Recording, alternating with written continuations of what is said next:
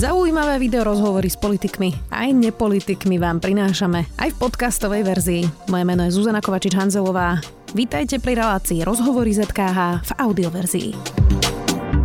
Ostro kritizoval Igora Matoviča za hlasovanie s fašistami a dodáva, že balíček ministra financií bude len rozpočet hlavného mesta stať 35 miliónov eur. Matovič však tvrdí, že samozprávy dostanú viac peňazí vďaka lepšej daňovej prognoze. A NKU ale tvrdí, že samozprávy majú od štátu kompetencie, na ktoré nedostávajú peniaze. O Bratislave aj protiinflačnom balíku s primátorom Bratislavy Matúšom Valom. Vítajte. Dobrý deň. Pán primátor, tak Igor Matovič včera predstavil novú daňovú prognozu a tvrdí v nej toto to napísal na Facebooku. Aj ty si počul to strašenie, že po prijatí rodinného balíčka budú mať obce a mesta v rozpočtoch v roku 2023 menej financií ako v tomto roku. Tu v grafe je zobrazená dnešná aktuálna daňová prognoza. Vyplýva z nej, že napriek prijatiu extrémnej pomoci rodiny v hodnote 1,2 miliardy eur ročne budú mať samozprávy v rozpočtoch o 318 miliónov eur viac ako v roku 2022. Ups, napísal Igor Matovič. Tak už máte nejaké kalkulácie?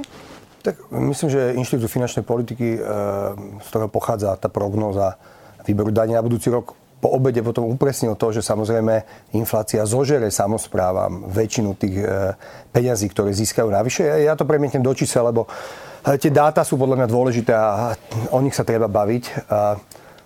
Bratislava získa vďaka teda keď táto finančná prognoza bude, e, alebo teda prognoza bude, bude zafunguje, získa 20 miliónov eur navyše kvôli inflácii len na bežných výdavkoch my prídeme o 40 miliónov eur navyše. Do toho nezarátavame ešte cenu stavebných materiálov, to je samostatná vec.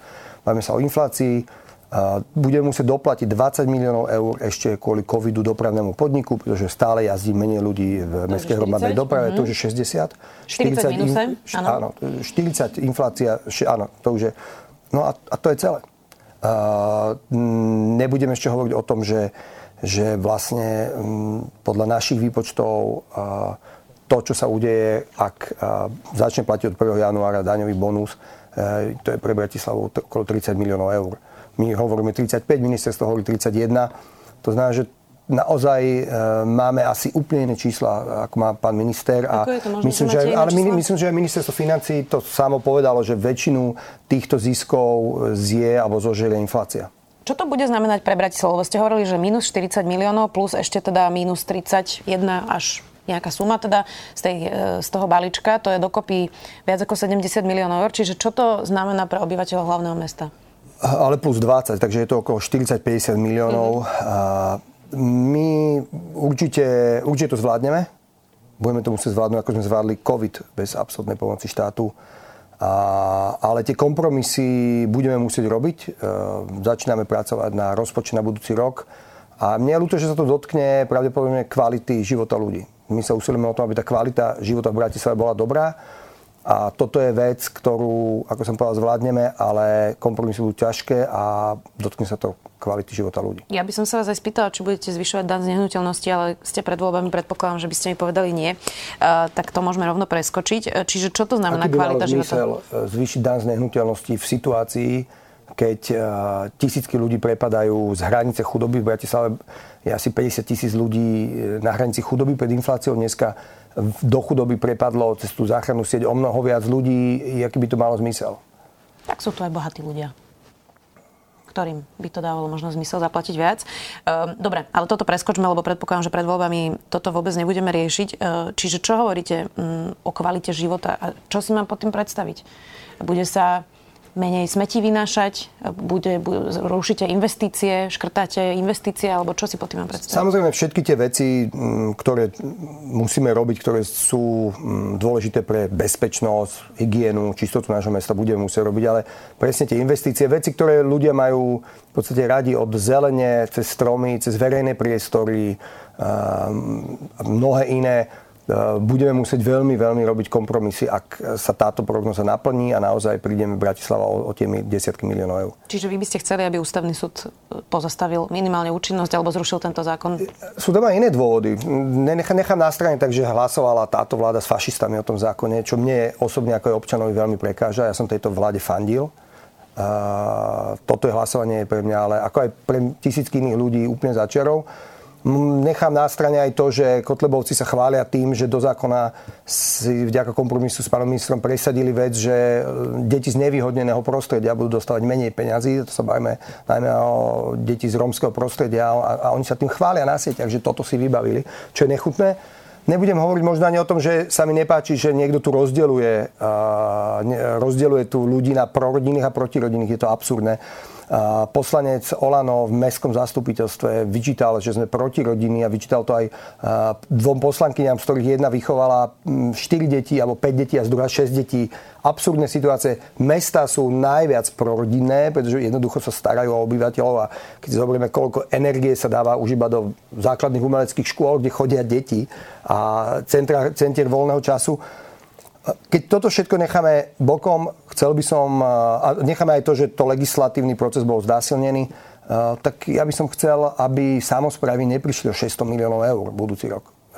Toto nie je len o Bratislave. Možno ja mám kvôli tomu, že som primátor hlavného mesta nejaký najsilnejší hlas kvôli veľkosti nášho mesta, ale tu, je, tu sú tisícky, tisícky obcí a desiatky miest, ktoré budú mať obrovský finančný problém, ak sa toto naplní a to ich volanie mm, v podstate ostáva stále nevypočuté a na strane vlády by som to naozaj nepocenil, lebo tí ľudia to veľmi pocítia potom. Rokovali ste vôbec ako primátor hlavného mesta s ministrom financí Igorom Matovičom? Um, musím povedať, že sa mi nepodarilo získať ho termín na Za celý ten rok, čo je ministrom? Dal som požiadavku, viac sme už zopakovali. Prečo myslíte, že sa to nepodarilo? Nešpekulujem, neriešim. Myslím, že má dosť toho na práci. Igor Matovič povedal, starosta Bratislavy, myslel tým vás, primátora Matúša Vala, nech sa v prvom rade zamyslí nad sebou, či je v prvom rade normálne zo štátnych peňazí, podotýkam z peňazí daňových poplatníkov alebo z daní fyzických osôb, kupovať lubrikačné gély a prezervatívy. Reagoval teda e, na to, že ste nakupovali aj nejaké e, pomôcky pre e, niektorých ľudí a niektoré skupiny v Bratislave, čo je inak legitimné, treba povedať, veď tak to má vyzerať. Ale teda argumentoval tým, že nechcete dať rodinám, ale kupujete gély a kondomy. Tak aký máte vzťah s Igorom Matovičom? Lebo trošku to vyzerá, že napätý. Ja nemám žiadny problém s Igorom Matovičom vôbec. My sme sa stretli dvakrát v živote, sme si podali ruku. Ja ho vnímam ako primátor, ako ministra, vnímam ho ako občan. Mm, pre mňa ten spôsob, ako rozdieluje spoločnosť, je neakceptovateľný. Sme v štádiu, keď má brať Slovensko, aj Bratislava vážne problémy, nielen finančné. Vedľajší štát je vo veľmi hnusnej a odpornej vojne a celý svet sa hýbe, celý svet sa mení a my tu rozdeľujeme akože spoločnosť na dobrých, na zlých, prorodinných, protirodinných, tí, čo chcú vyvesiť duhovú vlajku, tí, čo nechcú. Absolútne nerieši problémy, ktoré naozaj trápia tú krajinu, si myslím. Čo sa týka tej veci predtým, je absurdné, že my sa bavíme o tom, že Bratislava príde o milióny eur a on vyťahuje faktúru z roku 2019 na 5800 eur na zdravotnícke podmienky, ktoré súčasťou boli aj vyššie uvedené a, e, položky. Zdrav, položky. Nerozumiem tomu, ako, ako to je možné, že, že dokáže vlastne takýto populistický tu sa už zastavím, nebudem to ďalej elaborovať. Lebo... No tak ale čo, on má napätý vzťah s vami, keď hovoríte, že vy, že vy s ním nemáte problém? Ja sa usilujem mať dobré vzťahy so všetkými. Uh, hovorím, bol som fanúšikom tejto vlády s pánom premiérom, keď potrebujem sa mu vždycky viem nejakým spôsobom dovolať alebo do SMS-kovať, je to úplne normálna spolupráca. Máme veľmi dobrú spoluprácu s viacerými ministrami tejto vlády, napríklad s ministerstvom dopravy, ale s ministerstvom vnútra. Usilujeme sa. Takže môj hlavný poznatok je, ktorý som mal predtým a mám ho aj teraz o mnoho viac, aj o mnoho silnejšie to poznanie, ako bol predtým, že ak chceme niekam posunúť mesto, alebo krajinu, alebo ľudí, musíme spolupracovať nerozdielovať ľudí. To je proste základná vec. A ja sa usilujem spolupracovať, je to moja mantra a mne sa to vypláca, lebo sme urobili veci, ktoré bez spolupráce by sa nikdy nepodarili. NKU hovorí, že takmer 58% samozpráv, ktoré kontrolovali, muselo dofinancovať prenesené kompetencie uh, zo strany štátu. Uh, a v týchto prípadoch podľa neho nielen, že nebola dodržaná ústava, ale vlastne ani zákon o rozpočtových pravidlách. Uh, nový predseda NKU teda dodal, ak si štát objedná u samozprávy službu, zverí jej nejakú kompetenciu, tak jej musí dať dostatočný balík peňazí, vďaka ktorým vie obec, mesto túto službu svojim občanom poskytnúť. Z Mozinek tak avizoval, uh, audit práve kompetencií samozpráv versus tých financí, ktoré teda dostávajú, tak predpokladám, že to podporujete aj vy. Tak samozrejme, my, my to máme ešte komplikovanejšie, lebo niektoré, niektoré uh, prenesené kompetencie sú na mestských častiach, niektoré na, niektoré na meste priamo a mestské časti majú nejaký svoj typ financovania vlastný. Si robia vlastné rozpočty. Ale vieme, stavebné úrady, tam bolo popísaných analýz, koľko presne, koľko percent dopláca mesto, obec alebo mestská časť Bratislave na napríklad fungovanie stavebného úradu. Sú to, sú to nemalé peniaze a to môže pokračovať ďalej. Mm, čo by teda mal, e, alebo z MOZu urobiť tú analýzu a potom by sa malo udiať čo? Lebo to je asi neudržateľné, aby no. ste mali stále viac kompetencie, stále menej peňazí, lebo na konci dňa to pocíti občan, čiže, čiže ako, ako to vyriešite? Ja Ešte navyše, keď s vami minister financií ani nerokuje. Bratislava napríklad, alebo sú no, nová kompetencia do financovania súkromných cirkevných škôl. Tu Bratislavu vidie napríklad každý rok 2,5 milióna eur minimálne. To znamená, že to sú presne tie veci a most to správne hovorí, že tu je, tu, tu je ešte, okrem všetkých problémov, tu je ešte ďalší problém, že tie, síce nám narastá príjem, pretože narastá výber daní, ale inflácia zožrala ten, ten nárast a pridávajú sa nové kompetencie. Takže hlavná vec je, že tu bola slúbená nejaká reforma verejnej správy, ktorá nenastala, ani náznak nie nenastala. Sme pozadu, už iba oproti Českej republike sme výrazne pozadu v tom, ako, ako tá verejná správa funguje. Poďme aj na komunálne témy. Ako si, pán primátor, vysvetľujete, že je pár mesiacov pred voľbami a vy nemáte žiadneho protikandidáta? Nijak. Je to dosť bizarná situácia, nie? Ja si takú v Bratislave nepamätám. Ani ja, ale nejak sa tým nezapodievame, akože máme, máme toho strašne veľa stále, e, čo máme robiť, takže na voľby sa poctivo pripravujem, ale akurát, že 4 mm, roky niečo robím, je za mňou nejaká jasná stopa a nebudem ľuďom hovoriť, že robím niečo iné, alebo že zrazu otočím ja kormidlo. Mám pocit, že v tomto som úplne číta, čitateľný a, v podstate vyzlečený pred ľuďmi, teraz to blbo znelo, nechcem byť vyzlečený pred ľuďmi, to vyznelo blbo, a, ale ako keby náhy v tom, že vedia, kto som, vedia, čo máme za sebou, vedia, čo sa podarilo, čo sa nepodarilo a otvorene no, komunikujem, vyzerá, čo že budete pro primátorom aj ďalšie volebné obdobie, keď nemáte vyzývateľa. Je, pevne verím, že sa nejaký vyzývateľ nájde a že budeme mať dobrú diskusiu o budúcnosti Bratislavy. To je niečo, čo ma baví. V starom meste kandiduje kandidát z vašej strany, pán Vagač, proti starostke Aufrichtovej a on hovorí, že staré mesto nespolupracuje s hlavným mestom. Tak starostka vás tiež viackrát kritizovala. Je fakt, že Opravte ma, tiež si to možno zle pamätáme. Ešte sme nemali v Bratislave tandem primátor a starosta starého mesta, ktorý by naozaj že veľmi dobre fungoval. Uh, takže čo, je, čo bol ten problém pri tej spolupráci? My máme 17 mestských častí v Bratislave a so 16 starostami aj s ktorými máme niektoré názory na niektoré veci iné, alebo často diskutujeme a vieme si povedať veci, spolupracujeme. Je to základná vec, spolupráca medzi magistrátom a mestskými častiami. A vznikajú veľmi pekné veci. A pri všetkých veciach, ktoré robím v starom meste a ostatní starostovia sa stiažujú, že v starom meste magistrát investuje najviac do starého mesta, napríklad do verejných priestorov, uh, sme nenašli tú spoluprácu Ale na, na úrovni starého mesta. Uh, Neviem, práve možno ten fakt, že so 16 to viem a so starým mestom to nefunguje napriek veľkej snahe o niečom hovorí, ale e, staré mesto nevie benefitovať v súčasnej dobe tak ako iné mestské časti zo spolupráci s magistrátom a s tým, čo magistrát robí. Nepridáva sa pri stromoch, zelených ostrovčekoch, verejnom priestore. Parkovacia politika bola veľmi ťažko, sme to pretlačili cez nich a tak ďalej. Môžem hovoriť ďalej. Neviem, ja nemám žiadny osobný problém s pani starostkou a ale mm, vybíja si možno veľa energii na sociálnych sieťach miesto toho, aby, aby sa pokúšala spolupracovať a budovať niečo pekné. No inak, keď spomínate tie sociálne siete, vy ste predstavili projekt Plato Starého mesta, ktorý má vlastne uh, prekryť staromestskú ulicu, aby to, čo rozdelili komunisti, vlastne sa znova spojilo prirodzene v tom uh, starom meste. A starostka Ofrichtová si z toho robila viaceré žarty na sociálnych sieťach. Nemá ale pravdu v tom, pán primátor, že je to kampaň a ten projekt sa proste najbližších 10 rokov neuskutoční. E, je to drahé, peniaze na to zatiaľ nemáte, alebo aspoň ste nepovedali, že odkiaľ by ste na to zohnali peniaze. A v podstate je to veľmi pekný nápad, pekná vizualizácia, ale takých vie e, šikovný architekt nakresliť X. Jasné. Ja som pred, deň predtým, ako sme predstavili plato v širokej verejnosti, som sa stretol s obyvateľmi Židovskej ulice priamo tam na mieste. Ukázal som im celú prezentáciu, ukázal som im vizualizácie a a keď, a keď som povedal, že tak je čas na vaše otázky, bolo úplne ticho. A bol som taký pomykové a, a postupne sa začali ozývať a v podstate povedali mi vec, ktorá je úplne logická a správna, že pán primátor, že nám sa to všetkým páči a boli by sme šťastní, keby to tu bolo. Akurát, že ste po x poradí, e, primátor v poradí, ktorý to slubuje. To znamená, že ja vôbec nemám žiadny zlý pocit z toho, keď ľudia môžu povedať, to sú len vizualizácie, alebo začína. V dlhé roky sa im to slubovalo nič sa nerobilo. Koľko sa diskutuje o staromestskej? Koľka tí primátor som v poradí, ktorý povie, že to je jazva na tvári nášho mesta, ktorá možno dopravne je dôležitá, ale inéž rozdelila staré mesto, historické jadrum od podhradia a nejakým spôsobom to nie je zacelené, nefunguje to, preto máme malé centrum a tak ďalej. Do nekonečna. A rozumiem, že ľudia môžu mať nedôveru, a my sme už viaceré vizualizácie premenili na realitu a teraz sa vo veľkom dokončujú veci. Boli posunuté kvôli covidu aj kvôli zdražovaniu skoro o rok a pol niektoré. A myslím si, že ukážeme ľuďom, že, že tak bude, ale my nevieme ísť na to inak, ako že urobíme kvalitnú súťaž alebo kvalitný projekt. Ukážeme ho ľuďom, chceme poznať ich názor, participujeme a súčasťou toho je vizualizácia a potom ideme ďalej. Dobre, Takže, skôr ako o 10 rokov to teda nie je reálne. Ja by som chcel, aby to bolo o 5 rokov. Záleží všetko o tom, či prejde daňový bonus alebo nie.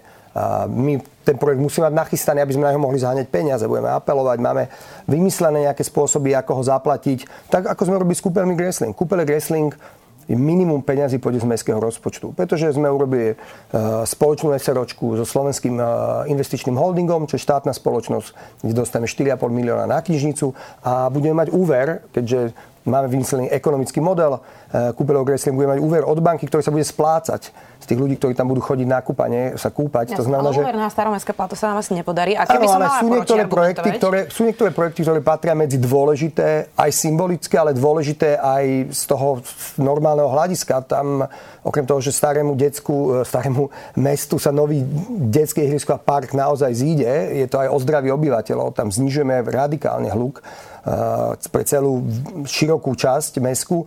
To znamená, že niekedy proste treba robiť tie projekty, aj keď nemáme Dobre, ale povedali ste, povedali ste 5 rokov, veď uh, asi sa zhodneme na tom, že uh, tá staromestka je už tá jazva, ako ste hovorili, je to naozaj už to hovorí niekoľký primátor, ale veď vnímame to všetci, ktorí tu žijeme, ale napríklad, vy ste predstavili ešte na začiatku, keď ste sa stali primátorom uh, Komenské námestie, ktoré je vlastne za budovou uh, starého, starej budovy Národného divadla, ktoré dodnes vlastne stojí. Nič sa s tým nedeje, hoci teda už tam bola architektonická súťaž, vyhral to nejaký projekt, malo sa začať s prácami na jar 2022.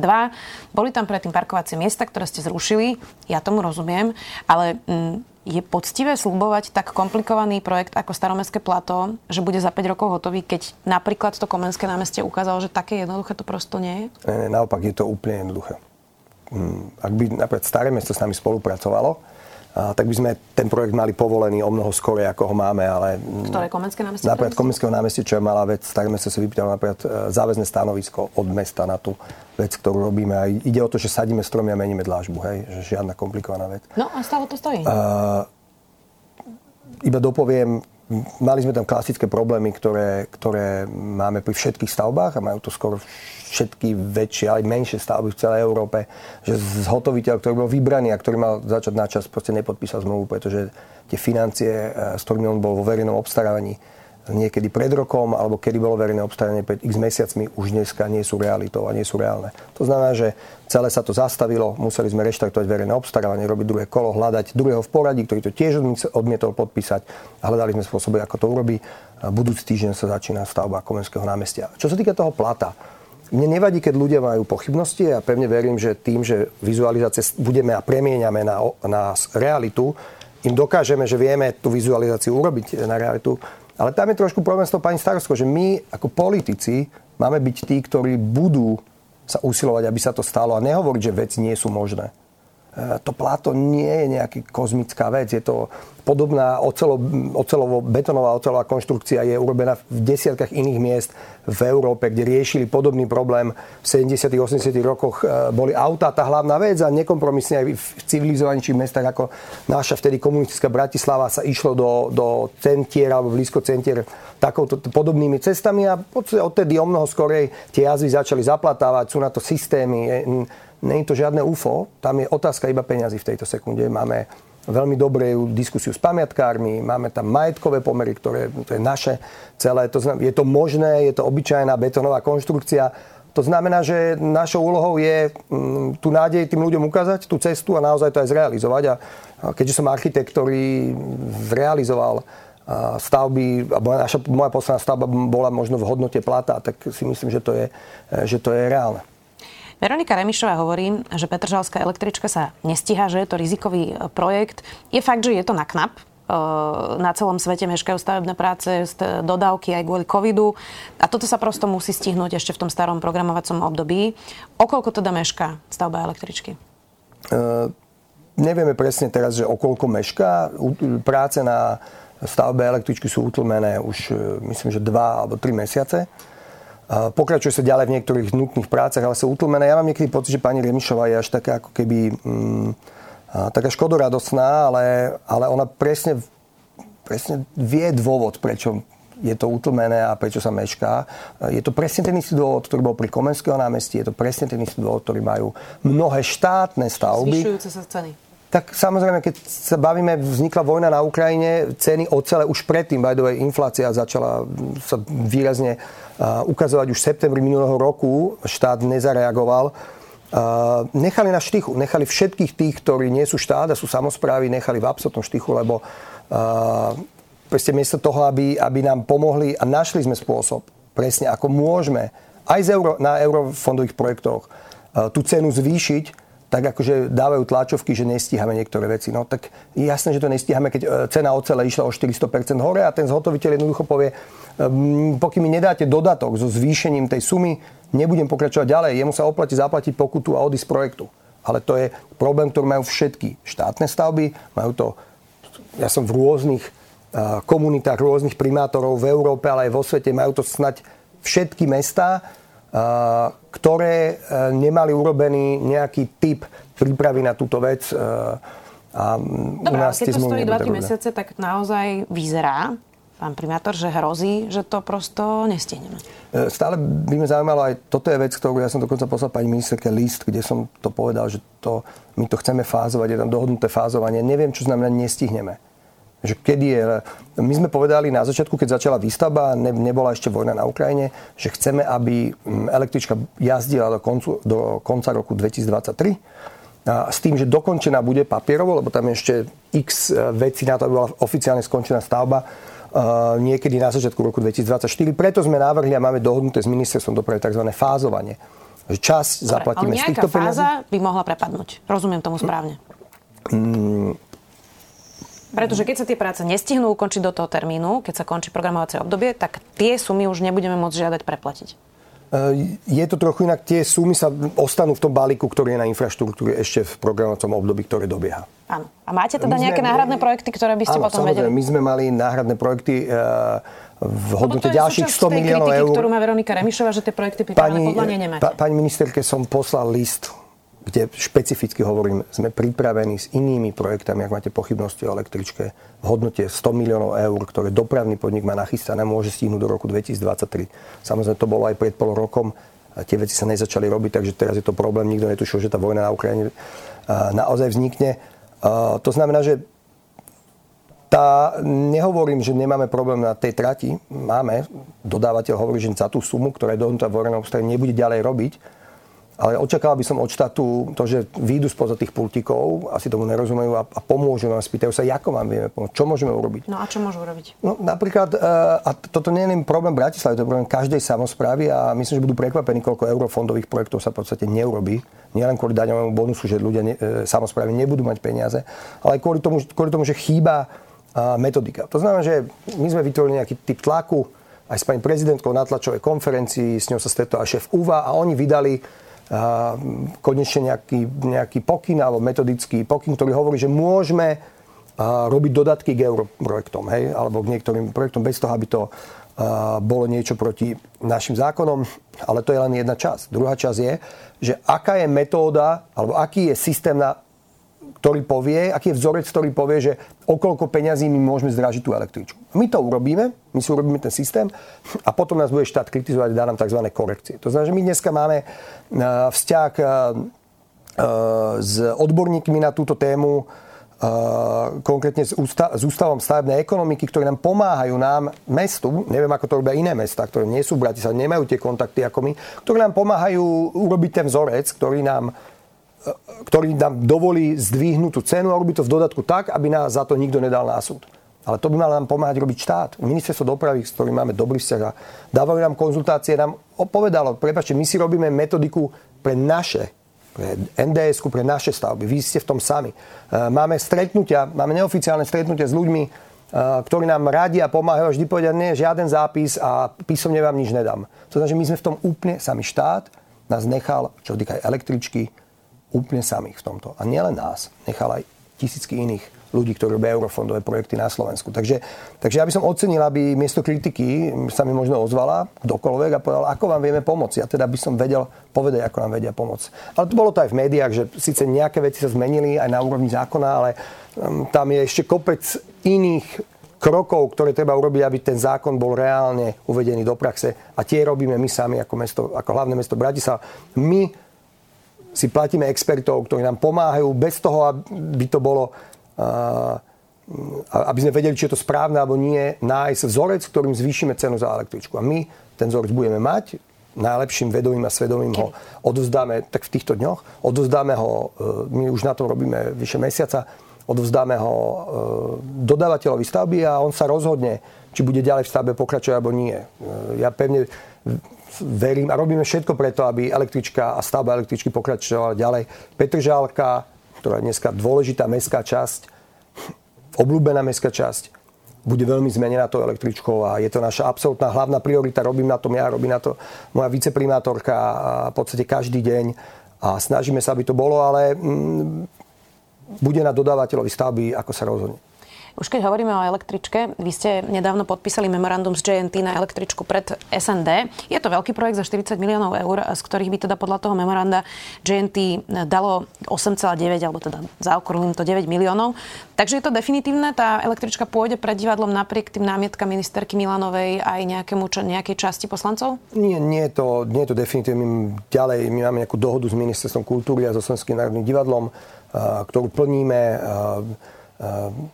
Toto, o tomto memorande a o týchto 10 miliónoch som ja osobne hovoril na dvoch tlačových konferenciách a zodpovedal som to mnohokrát v novinárskych otázkach. Každý, kto je teraz prekvapený, že Genty nám ide 10 miliónov eur, buď robí trošku politiku ja pred voľbou. Nie, nie, nie. Ja sa len pýtam, či už rozhodnuté, že to pôjde divadlom. Zachytil som nejaký typ reakcií, že to niekoho prekvapilo ľudí, pred ktorými som hovoril aj v mestskom zastupiteľstve. Teraz, čo prebehlo, len že sme to formálne napísali a zverejnili na webe, ako nám káže zákon. Ehm, električka je v štádiu v tom, že robíme ďalšiu dokumentáciu. V oktobri na oktobrovom zastupiteľstve sme schválili to, že zmenili sme územný plán, ktorý tak, že dovoluje tú električku tam mať. Ehm, čo je dôležité povedať, že mm, ex, e, medzinárodná expertná skupina, ktorá sa mala venovať tomu, či ten hluk poškodí divadlo alebo nie, povedala, že to je možné za nejakých podmienok. Na to, aby sme tie podmienky vedeli, potrebujeme robiť nejaké merania. Takže vybrala sa firma spolu so spolupráce so Slovenským národným divadlom, aj mestom, ktorá má urobiť nejaký typ akustických meraní a čakáme je to niekoľko mesiacov na to, aby nám Slovenské národné divadlo dalo priestor, aby sme to mohli merať. Bude to teraz 7. 8. júla, to je myslím, že divadelné prázdniny začnú, urobia sa merania a pôjde sa ďalej podľa tej dohody, čo máme. Čo máme na konci tej dohody, na konci toho procesu máme mať jasný, jasné usmernenie, či je možné urobiť fyzikálne tú električku tak, že divadlo e, bude niečo počuť, nejakú vibra- buď zachytiť nejakú vibráciu, alebo či to nie je možné urobiť. Keď to nebude možné urobiť, samozrejme sa o to ďalej nebudeme usilovať. My tvrdíme, aj naši experti, že to je možné urobiť. Ja chcem povedať, že v divadle sa naraz niekedy idú tri predstavenia, opera, činohra. A keď sa do toho oprú tej opere, tak to celkom je veľký hluk a Dobre, nijak to neškodí. napríklad počuť električku, ktorá chodí okolo? Reduta je budova z 1907, ktorá je v podstate nejakým spôsobom u, uh, urobená akusticky na to, aby tam bol koncert, ktorého nikto neruší. Naše divadlo národné je trošku úplne, iná, úplne iný príbeh, tak ako to fyzicky postavené a urobené. A myslím si, že električka pred divadlom pomôže divadlu, pomôže tomu, aby sa ľudia kultúrne dostali do divadla a pomôže tomu verejnému priestoru, ktorý tam je teraz mŕtvy. Poďme ešte na ďalšie témy, výstavba nájomných bytov. Um, to sa zatiaľ nejako zásadne v Bratislave nerozbehlo. Tam myslím teraz výstavba normálne veľkých uh, developerských uh, projektov, kde by teda boli nájomné byty. Úprimne teda aj pre odpor ľudí. Uh, celkom, celkom obyvateľia nerozumejú tomu, čo je to nájomné bývanie a ako to ovplyvní aj ich. Um, napríklad v Petržalke ste mali ešte len urbanistickú štúdiu a čítala som, že nejaká časť ľudí na Šustekovej už protestovala, hoci vôbec to ešte nie je jasné. Uh, takže dá sa vôbec stavať nájomné bývanie, keď sa k tomu naozaj občania, a to nie len v Bratislave, na celom Slovensku, takto stavajú? No, tak je, je to, mm, chcem povedať, že my máme niekde číslo 1600 bytov nájomných, mali sme k tomu aj relatívne veľkú komunikáciu, z čoho polovica je takých, ktoré budú do konca tohto roka fyzicky rozrobené, odovzdané alebo e, rozprojektované. Ďalších 800 je e, zmena územného plánu, ktorú už máme urobenú, alebo, alebo ktorá je v štádiu prípravy, ktoré nám dovolí na danom pozemku nášho mesta postaviť o taký počet nájomných bytov viacej. Takže tam ideme podľa plánu a my začíname stavať Muchové námestie, prvá bytovka, ktorú začneme stavať, e, dúfam, že v týchto týždňoch. Pevne verím, že to bude tento mesiac, e, by sa mala začať stavba, máme tam vybratého dodávateľa, máme stavebné povolenie, už čakáme iba na štátny fond rozvoja bývania. A, takže v týchto veciach ideme podľa plánu, ale všade na svete je nelen problém so zahusťovaním, samozrejme ľudia nie sú radi, keď v prostredí, ktorom žijú, niekto ide stavať novú bytovku, ale, ale, ale aj ten termín nájomné byty ľudia okamžite berú ako niečo, čo môže priniesť do ich e, susedstva nejaký diskomfort alebo nejakú tenziu. Pracujeme s tým. Minulý bol rozhovor s človekom, ktorý to rieši v Helsinkách, ktoré sú najlepší príklad na bývanie, na e, starostlivosť ľudí bez domova. Dneska tam na ulici v podstate nevidíte ľudí bez domova alebo majú Housing First program, ktoré my tu sledujeme a on hovoril, a čo ma úplne šokovalo, že on povedal, že áno, tam nájomné byty máme zastavené už 4 roky kvôli obyvateľom. A, tak som nebol škoda radostný, ale povedal som, že OK, tak nie sme jediní, kde sa to deje, je to normálna vec. Dobre, ale môžete to pretlačiť alebo môžete ustúpiť. V niektorých prípadoch ste ustúpili, takže budete presadzovať nájomné bývanie, aj keby na napríklad Šustekovej ulici protestovali obyvateľia? Čusteková ulica len jeden z možných pozemkov, kde môžeme stavať. To bol príklad iba. Áno, budeme to, bude, vždy vysvetľujeme, vždy sa stretávame do nekonečna, vysvetľujeme, hľadáme kompromisy. Proste. Takže budeme sa usilovať o hľadanie kompromisu aj naďalej. To ste mi neodpovedali, ale nevadí. Uľahčí vám proces nová legislatíva Štefana Holého. Mnohí starostovia reagovali aj na tie jeho stavebné zákony, že vyhrali developeri eh, a že stavebná legislatíva je stále zlá. Vy ste teda konkrétne kritizovali vydávanie záväzných stanovisk mestom, ktoré sú stále nejasné. Tak dve otázky mám k tomu. Tá prvá, či vám to pomôže pri výstavbe nájomného bývania, lebo na tom si už robí Smerodina aj billboardy po Bratislave aj po Slovensku. Áno, tam, tam, tam sú viaceré veci. Oni zmenili stavebný zákon, ktorý vlastne sú dva zákony, ale oni aj prijali nový zákon, o, ktorý dovoluje štátu cez nejakú partnership, ako teda s, s privátnym sektorom stávať nájomné byty. To znamená, že úplne to zjednoduším, že štát alebo urobí zmluvu s developerom, ktorý postaví byty, bude mať garantovať nejakú cenu za tie byty, ale tie byty musí byť nájomné za nejakú cenu tiež. To znamená, že to je nejaký typ modelu, ktorý, na, eh, na ktorý sa tiež pozeráme. Jediný problém tam má, ak štát povie, že vedľa Bratislavy postaví mesto pre 20 tisíc ľudí alebo 50 tisíc ľudí ako súčasť Bratislavy, tak ja sa pýtam, aký autobus tam bude chodiť, kto to bude platiť, aká tam bude vybavenosť, aké tam budú škôlky, školy. A keď na toto budú vedieť odpovedať, ja som s tým úplne v poriadku. Eh, čo sa týka stavebného zákonu, tam skoro poslanci Olano dokázali pretlačiť neuveriteľnú vec pre mňa, že že Bratislava skoro prišla o možnosť hovoriť do výstavby na jej území. V Bratislave, ale vďaka nášmu koaličnému partnerovi SAS sa to, sa to nepodarilo, ale v Bratislave hrozilo, že príde o záväzné stanovisko, ktoré by ho e, vydávali len mestské časti, podľa predstavy niektorých poslancov. To by znamenalo, že ako magistrát, ako primátor, ako magistrát s našim oddelením, kde 60 ľudí, by sme nemali uh, nikdy možnosť developerovi hovoriť do toho, čo ide na našom území stavať alebo nejde stavať. To znamená, že celá tá vec, kde my kontrolujeme dneska, súľad s územným plánom by zmizla. Takže tam som vydal obrovskú energiu politickú, aby som to zastavil. Podarilo sa to v takom nejakom kompromise, ten, ten, tá vec ešte ďalej prebieha, lebo nakoniec sa to bude doriešovať v zákone o hlavnom meste Bratisla- Slovenskej Bratislavy. Ale mm, toto bola vec, ktorá nás veľmi, veľmi vyrušila. A myslím, že to, bol, myslím, že to bola mm, vec, ktorá pochádzala od developerov. Ako sa teda zmení fungovania developerov v Bratislave po týchto nových zákonoch? Tak pre nich e, niektoré procesy sú tam zjednodušené. My máme najpomalšie vydávanie stavebných rozhodnutí. E, stavebné úrady sú v kompetenciách mestských častí. E, my máme záväzne stanovisko. Čo je dôležité povedať je to, že tam prešiel, myslím, že zákon, ktorý hovorí o tom, že od istého roku sa stavebné úrady vracajú na štát. To znamená, že už obce nebudú mať stavebné úrady, čo tiež je v niečom dobré, niečom zlé. Väčšina starostov, s ktorými som sa o tom bavil, s tým boli relatívne v poriadku. Eh, aké sú zatiaľ priebežné výsledky zavedenia parkovacej politiky? Malo to teda ten efekt, ktorý ste si od toho slubovali, okrem teda odľahčenia parkovania, to, to bol ten primárny, že ľudia si prihlásili trvalý pobyt? Máte už nejaké čísla? Zavedli sme prvé dve zóny 10. januára tohto roku Takže mm, budeme na konci roka vyhodnocovať. Ja si myslím, že určite to bude mať ten efekt, e, že sa zvýši ľudí s trvalým pobytom na Slovensku, v Bratislave, čo je dôležité. Dneska má 14 tisíc ľudí kúpené rezidentské karty, 11 tisíc ľudí približne má kúpené bonusové karty, ktorým dovolujú, dovolia parkovať v každej inej za, zaregulovanej zóne dve hodiny zadarmo denne.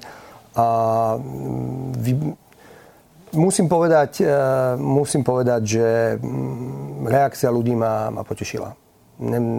Mysleli sme, že to bude... Mne hovorili ľudia, že prehrám kvôli tomu voľby, že určite, keď zavediem posledný rok a vo volebný rok parkovacú politiku, že určite prehrám voľby a mm, ja som prekvapený, že sa mi ozývajú ľudia, rezidenti, najmä rezidenti, ktorí povedia... Tí, ktorí vás volia, samozrejme. Ktorí, mm, Nerezidenti vás nevolia. Mm, tam je, tam je problém. E, ľudia, ktorí sú rezidenti a chodia každý deň do inej mestskej časti, kde je nejaká iná zóna, sú z toho pohľadu, majú síce bonusovú kartu, ale tiež môžu, môžu sa cítiť, že niekde, kde parkovali zadarmo, už nemôžu.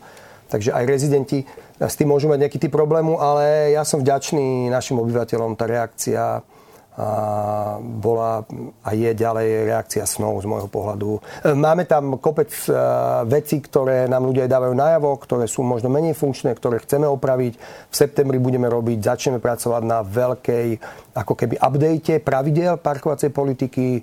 Poviem iba to, že budeme chcieť, aby sa vrátila SMS-ka aby sa vrátilo SMS parkovanie, lebo dneska síce 80% ľudí, návštevníkov platí, niekde to je 79, niekde to je 83% platí uh, návštevnícke parkovanie cez apku, ktorá funguje úplne bez problémov, máme ich tam 5, ale niektorí ľudia to stále nie sú schopní urobiť a problém je, že nám chýbajú parkomaty, za to, sa ospra- za to som sa už ospravedlnil, proste nie sú čipy kvôli lockdowne niekde v Šangaji, nie sú čipy a najväčšia spoločnosť, ktorá vyrába parkomaty, o ktorej ich chceme kúpiť, v podstate s nimi mešká a na druhej strane sme začali robiť sieť napríklad malých potravín a kaviarní, kde sa dá kúpiť, keď nemáte aplikáciu. Chodia aj takí ľudia s vestami. Je poctivé, je poctivé začínať parkovaciu politiku, keď mm, až na nejaké malé výnimky. Nemáme stále poriadne záchytné parkoviska, lebo to by sme asi tiež mohli pridať na ten zoznam vecí, ktoré sa zatiaľ nepodarili za vášho mandátu. Ja by som si vás dovolil opraviť.